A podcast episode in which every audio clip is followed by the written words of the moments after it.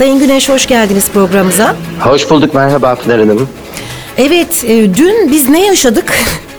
Siz bir değerlendirir misiniz? Böyle dün biz ne yaşadık dediğiniz zaman, inanın şu an bütün Türkiye'de sabah uyananlar bir önceki gün akşam için aynı şeyi değil söylüyorlar. Evet. Yani biz ne yaşadık? Biz aslında 3 aydır yaşıyoruz yani bu yaşadıklarımızı, ama bunlar da 3 ayın kararları değil Pınar Hanım. Bundan bir yıl önce, 7-8 ay önce bazı gerçekten hani bilgisini, ekonomisini bir yerlere satmamış ekonomistlerin, dürüst, memleket sevdalısı kişilerin paylaştığı üzere bu sıkışmaların önümüzdeki dönem içerisinde bazı patlamalara neden olacağını biz zaten söylemiştik. Yani bu dolar fiyatlarının, döviz fiyatlarının aşağı doğru gerilediği dönemde biz dedik ki bunlar sanal geri gelişler. Politikacılar da bizim gibi piyasa uzmanları, ekonomistlerin söylediklerini işte vatan hainliği, işte döviz fiyatlarının artışına seviniyorlar falan diye yorumladılar. Ama aslında politik bir şey değil Pınar Hanım, bu bir matematik. Şu an sizin önünüzde bir mikser var tahmin ediyorum, ya da Tom Meister arkadaşımızın. Evet. Üzerinde potansiyometreler var. Şimdi sizin onu böyle ileri doğru ittirdiğiniz zaman ses açılır, geri doğru çektiğinizde kısılır değil mi? Bunun bir yorumu yoktur yani. Evet. Hani benim yorumuma göre aşağı çekersem ses yükselir diyebilir mi biri? Yok. Diyemez. Sonuçta matematik ve ekonomide de bazı kavram ve kurallar vardır ve bunların da bu noktalarda sıkışacağı ve bu patlamalara neden olacağı belliydi. Bu kadar sert olmasının nedeni ise hala yani bu göstergelere, bu ufak ufak artışlara rağmen yapılan açıklamalar. Şimdi küçük bir fiyat artışı olduğu zaman gözler hükümeti ve ülkeyi yönetenlere dönüyor. Oradan bir açıklama bekliyorsunuz. İşte şu aksiyonu alacağız, şöyle girişimler yapacağız diye. Sonra biz bir bakıyoruz ki onlar dışında hepimiz suçluyuz bundan Pınar Hanım. Evet. Yani Radyo İzmir'deki Pınar Hanım'ın bile kabahati daha çok onlara göre. Mandacı dendi ya ekonomistlere. Tabii ki piyasa kurucuları, piyasa oyuncuları da diyor ki ya bu şartlar altında eğer bu ekonomiyi bu mantıkla, bu anlayışla yöneteceklerse benim bu piyasaya olan güvenim, benim bu piyasaya, bu ülkenin para birimi olan Türk lirasına olan güvenim yok diyorlar. Ne yapıyorlar? Bakın otomobil gayrimenkul satışları tamamen durmuş durumda. Evet. Tamamen durmuş durumda mesela. Neden? Çünkü 3 gün önce nakit parası olan birine siz %13 sadece dövize yatırım yaptığı zaman para kazandırırsanız bu para serbest ticarete dönmez. Çünkü bir hafta 10 gün önce bir ev almış kişi şu an en az 60-70 bin lira zararda. O parayı dövizden çıkarıp gayrimenkul aldığı için. Bütün bunları üst üste koyduğunuz zaman piyasa dengelerinde bir de birileri çıkıp hiç üstüne alınmıyorsa, bir de Merkez Bankası çıkıp faiz düşürme kararı alıyorsa, bir de Cumhurbaşkanımız çıkıp açıklamalarında diyorsa ki hayır doğru karar oldu faiz indirimi. Devam da edeceğiz diyor Aralık'ta da. Şimdi bakın normal şartlar altında çıkıp Cumhurbaşkanı şunu bile söylese bakın dövizin ateşini söndürür. Dese ki ya bu soruları bana sormayın, bunun muhatabı ben değilim. Merkez Bankası alıyor bu kararı. Biz hepimiz biliyoruz onun almadığını ama en azından söylemlerini bunu yaparsa söylemlerinde piyasada rahatlar. Doğru olmadığını bilmemize rağmen. Ama hiç öyle bir şey yapmayıp karar doğrudur, doğru verilmiş bir karardır, destekliyorum derseniz, size hiç soru sorulmadan, bakın gazeteciler soru sormadan, daha faiz arttırım kararına bir gün kala siz faizle ilgili beni faizcilerle yan yana koyamazsınız diye açıklama yaparsanız Pınar Hanım aslında. Hani dün mü bu ne oldu, yarın mı bu ne oldu? Bu işi güncel yorumlamanın bir alemi yok. Ve böyle olmaya devam da edecek bu arada, onu da söyleyeyim. Eyvah. Şimdi ne olacak bundan sonra? Yani şey denilebilir mi? Ay, pardon yanlış yaptık biz arttırıma gidiyoruz denilebilir mi bu saatten sonra? Ben şuna da razıyım ya. Mesela erken seçim konusunda bile bakın çok basit bir cümle kursa. Dese ki halkımızın bu yönde bir talebi olursa erken seçimle ilgili biz elbette halkımızın, demokrasilerde bu vardır, halkımızın isteklerini yerine getirmek adına ülkeyi seçime götürürüz deseydi ya bir rahatlık bugün, olabilirdi. Belki de 11 liralık 10.80'lik dolar kurlarıyla karşı karşıyaydık. Ama üstüne üstlük ne dedi? Hayır erken seçim yok dedi. Şimdi bu defa burada yatırımcılar, piyasa yapıcıları, yabancı yatırımcılar, elinde döviz olanlar tutup da seçim yok ne demek? Ben bu kafayla bu ülkeyi 2023'ün sonuna kadar, ortasına kadar yöneteceğim diyen birinin yönettiği ekonomi ve ülkeye yatırım yapar mı? TL'ye döner mi? Yani şu gün birinin elindeki dolar, euro varsa onu bozdurup TL olarak tutmasını kim isteyebilir? Pınar Hanım, siz isteyebilir misiniz birini? Tabii, tabii. Onların bu kaybını kim karşılayacak? Hadi biz TL olarak tuttuk paramızı. Dedik ki benim tam 100 bin lira param var, TL tutuyorum. Yabancı para cinsine yatırım yapmıyorum. Peki tuttum 100 bin lirayı. İyi de benim 100 bin liraya olan alacağım ürünlerin fiyatları 130-140 bin liraya çıkıyor. Peki benim aradaki zararımı kim karşılayacak? Tamam ben yatırım yapmıyorum. Tamam ben spekülasyon yapmıyorum. Tamam TL'me güveniyorum, ülkeme güveniyorum, ekonomiye güveniyorum. İyi de benim 4 ay önce 100 bin liraya aldığım ürünleri şu an 140 bin liraya alamıyorum ki Pınar'ın. Aradaki farkı kim karşılayacak o zaman? İnsanlar parasını korumasının derdinde, Türkiye ekonomisini batırmanın, AK Parti iktidarına zarar vermenin derdinde değil Pınar Hanım. Bunu bir kere anlamak, buna göre aksiyon almamız gerekiyor. Tabii ki. Şimdi ne kadara düştü asgari ücret? 190 küsur dolar galiba oldu. Ya bu işte her gün kur değiştiği için sizinle bu takip edemiyoruz. Farklı söyleyecektim. Şimdi söylesek farklı söyleyecektim. Evet.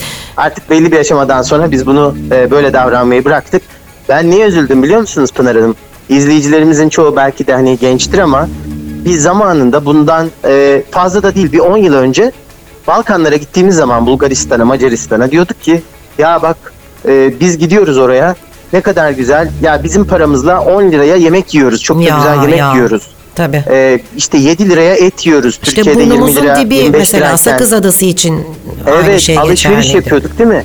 Yani utanca bakar mısınız? Bırakın Avrupa ülkelerini ya. Oradan yani, geliyor, Bulgaristan'dan geliyorlar. Bulgaristan'dan otobüsle ya bedava burada alışveriş diye otobüste alışveriş yapmaya gelenler kuyruk oluşturmuş. Ve o kadının sözleri beni çok incitti mesela. Çok gururuma dokundu. Ya bizim paramız değerli burada ama sizin paranızın değeri yok dedi. Ne kadar kötü değil mi? Acı, ne kadar kötü ya. Çok. Yani gerçekten bu utancın maddi bir bedeli de yok Pınar Hanım.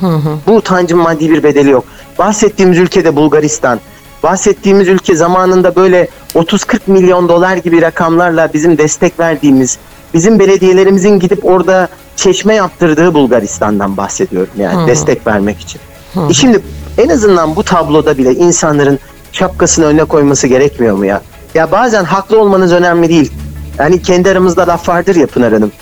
Haklı olmak değil, mutlu olmak istiyorum diye. Evet, ya biz haksız olalım ama ülkemiz kazansın, bize yazık olmasın lütfen yani. Şimdi mesela bu gece yarısından geçerli olmak üzere benzine 1 lira 1 kuruş. Ben bu yaşıma kadar hani benzine hep kuruş kuruş zam gelirdi ama 1 lira 1 kuruş, motorine 1 lira 5 kuruş, otogaza da 65 kuruş zam gelmesi bekleniyor. Evet, evet. Bu çok olağanüstü bir şey yani. Şimdi bundan sonra herhalde zamların arkası peş peşe gelecektir diye tahmin ediyoruz. Gelmek zorunda. Sizinle ilk bağlantı yaptığımız zaman size bir tablodan bahsetmiştim. Üreticilerin fiyat endeksi %46, %50 idi ama fiyatlara yansıttıkları 25'ti. Yeni döviz, bakın bu döviz artışları kimseyi korkutmak istemiyorum ama şu an piyasada fiyatlanan ürünlerin %90'ı daha döviz 8-8,5 lirayken değerlendirilip TL olarak fiyatlandırılmıştı. Şimdiki rakamlara daha yansımadı. Daha bunların zammı gelmedi Pınar Hanım. Sadece elektrik ve akaryakıtta daha hızlı aksiyon alınıyor. Çünkü günlük değiştiği için fiyatlar. Ama size net söylüyorum. Benzinin litresi, yani Türkiye Cumhuriyeti'nde benzin litresi 10 liranın 11 liranın üzerine çıkacak. İzleyicilerimiz burada. Bu ne kadar bir vadede? Bakın bugün itibariyle döviz hiç yükselmese bile örneğin dolar 12,5 lirada sabit kaldığını varsayalım. 12,5 lirada kalsın dolar. Kalsa bile benzin fiyatı, Türkiye Cumhuriyeti içerisindeki benzin fiyatı 10 lira ile 11 lira arasına gelecek. Bahsettiğim tarihi de söylüyorum. Ocak 2022 itibariyle. Belki ondan önce bile olur. Çünkü şimdi 8.74 İzmir'de benzin.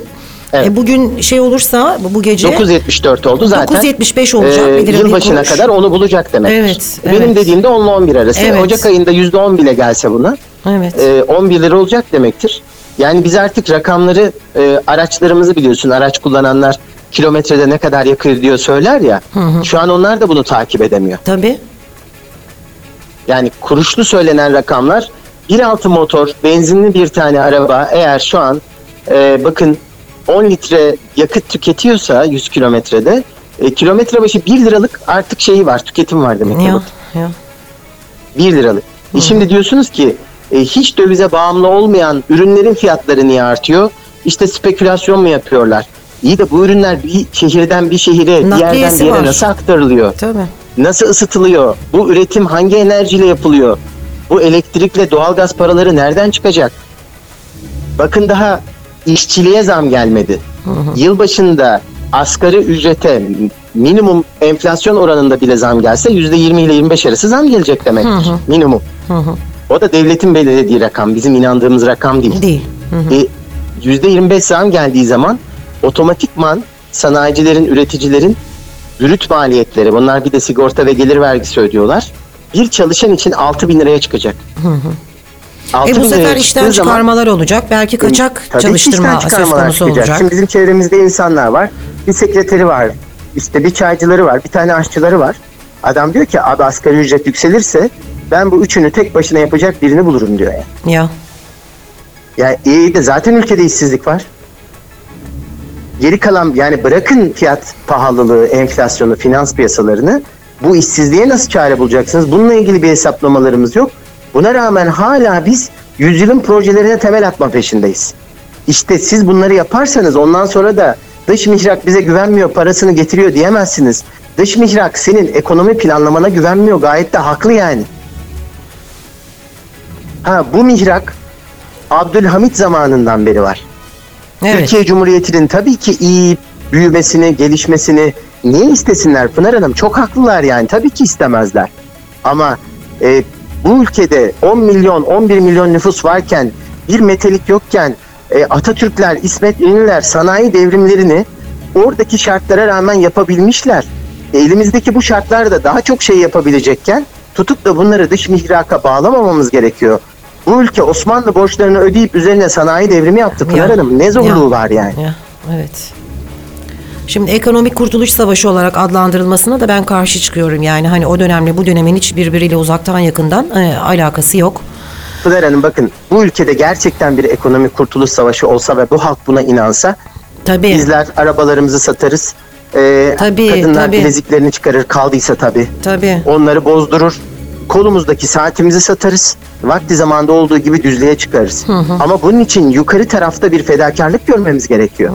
Mesela biri gidip derse ki kardeşim hep beraber el ele olalım. Ben bu sarayı boşaltıyorum. Ben makam arabalarını satıyorum. Ben gereksiz bütün projeleri durduruyorum. Proje ödemelerini durduruyorum. Dövizle yapılan borçlanmaları TL yapılandırmasına tabi tutuyorum. Hoşuna gider gitmez. Müşteri garantili projelerin ödemelerini de askıya alıyorum. O zaman omuz verelim hepimiz. Hepimiz omuz verelim. Hepimiz gereksiz ürünlerimizi elimizden çıkaralım. Herkes günde 1 saat fazladan devlete çalışsın. Bunların örnekleri var bakın. Ama Japonya zamanında yaptı. Japonlar çalıştı. 2. Dünya Savaşı'ndan sonra her gün kişiler günde 1 saatte devlet için çalıştılar. Evet. Ve herkes seve seve yaptı bunu. Bu ülkenin insanları daha fazlasında yapar. Şimdi bu işin insanları... toparlanması için peki hani manşet çıkaralım buradan. Ne olması lazım? Ya çok klişe oluyor. Hep aynı şeyleri söylüyoruz diye farklılaştırmaya çalışıyorum ama yani ekonomi biliminin temeli ne yapayım Pınar Hanım? Evet. Piyasa güveni dediğimiz bir kavram var. Piyasada güven oluşturmazsanız siz Merkez Bankası'ndaki rakamlara ne yaparsanız yapın, bankacılığa hangi kanun kuralları getirirseniz getirin, bunun önüne geçemezsiniz. Döviz bürolarındaki döviz alımını yasaklarsınız, kapıda kasketli adamlar olur, kara borsaya döner. Yani siz bunları kontrol edemezsiniz. Yapmanız gereken insanların kararlarını etkilemektir. İnsanlar da güven hissettikleri, istikrar hissettikleri noktalarda bu karar olur. Şimdi tam tersi, iktidar cephesinden kim konuşursa inanılmaz tepki veriyor piyasalar. Ya bakın çok güzel bir tweet vardı, artık sus ne olur diye bir hashtag vardı. İnanın ben aksiyonu artık geçtim yani hani böyle bir hayalim, beklentim yok. Bir ay boyunca ekonomiyle ilgili hiçbir hükümet yetkilisi konuşmasa, hiç bir cümle bile. İnanın döviz %10 geriler kendiliğinden bakın ve artmaz. Bakın konuşmaz, hiçbir şey yapmasanız bile yani. Yani sabit durun, susun. Bu kadar olur. Bu ne demektir? İnsanlar konuştukça, piyasalar konuştukça daha da tahrik oluyor, daha da sıkıntıya giriyor. Güvensizlik artıyor. Ya şu politik jargonları bir kenara bırakalım. Faize duyarlı muhafazakar kesimi mutlu edeceğim diye bu ülkenin geleceğini mahvediyorlar yani. Ay evet. Sayın Fatih Güneş çok teşekkür ediyorum. Rica ediyorum. Böyle dertleşir gibi oldu sohbet ama güzel oldu. İnanın son 2 yıldır, 3 yıldır ekonomi konusundaki benim kendi yaptığım programlar dahil biz teknik konuşamıyoruz Pınar Hanım. Nedeni şu. Çünkü rasyonellikle, matematikle, iktisat bilimiyle alakalı olmayan kararlar matematikle, teknikle yorumlanamıyor. Doğru.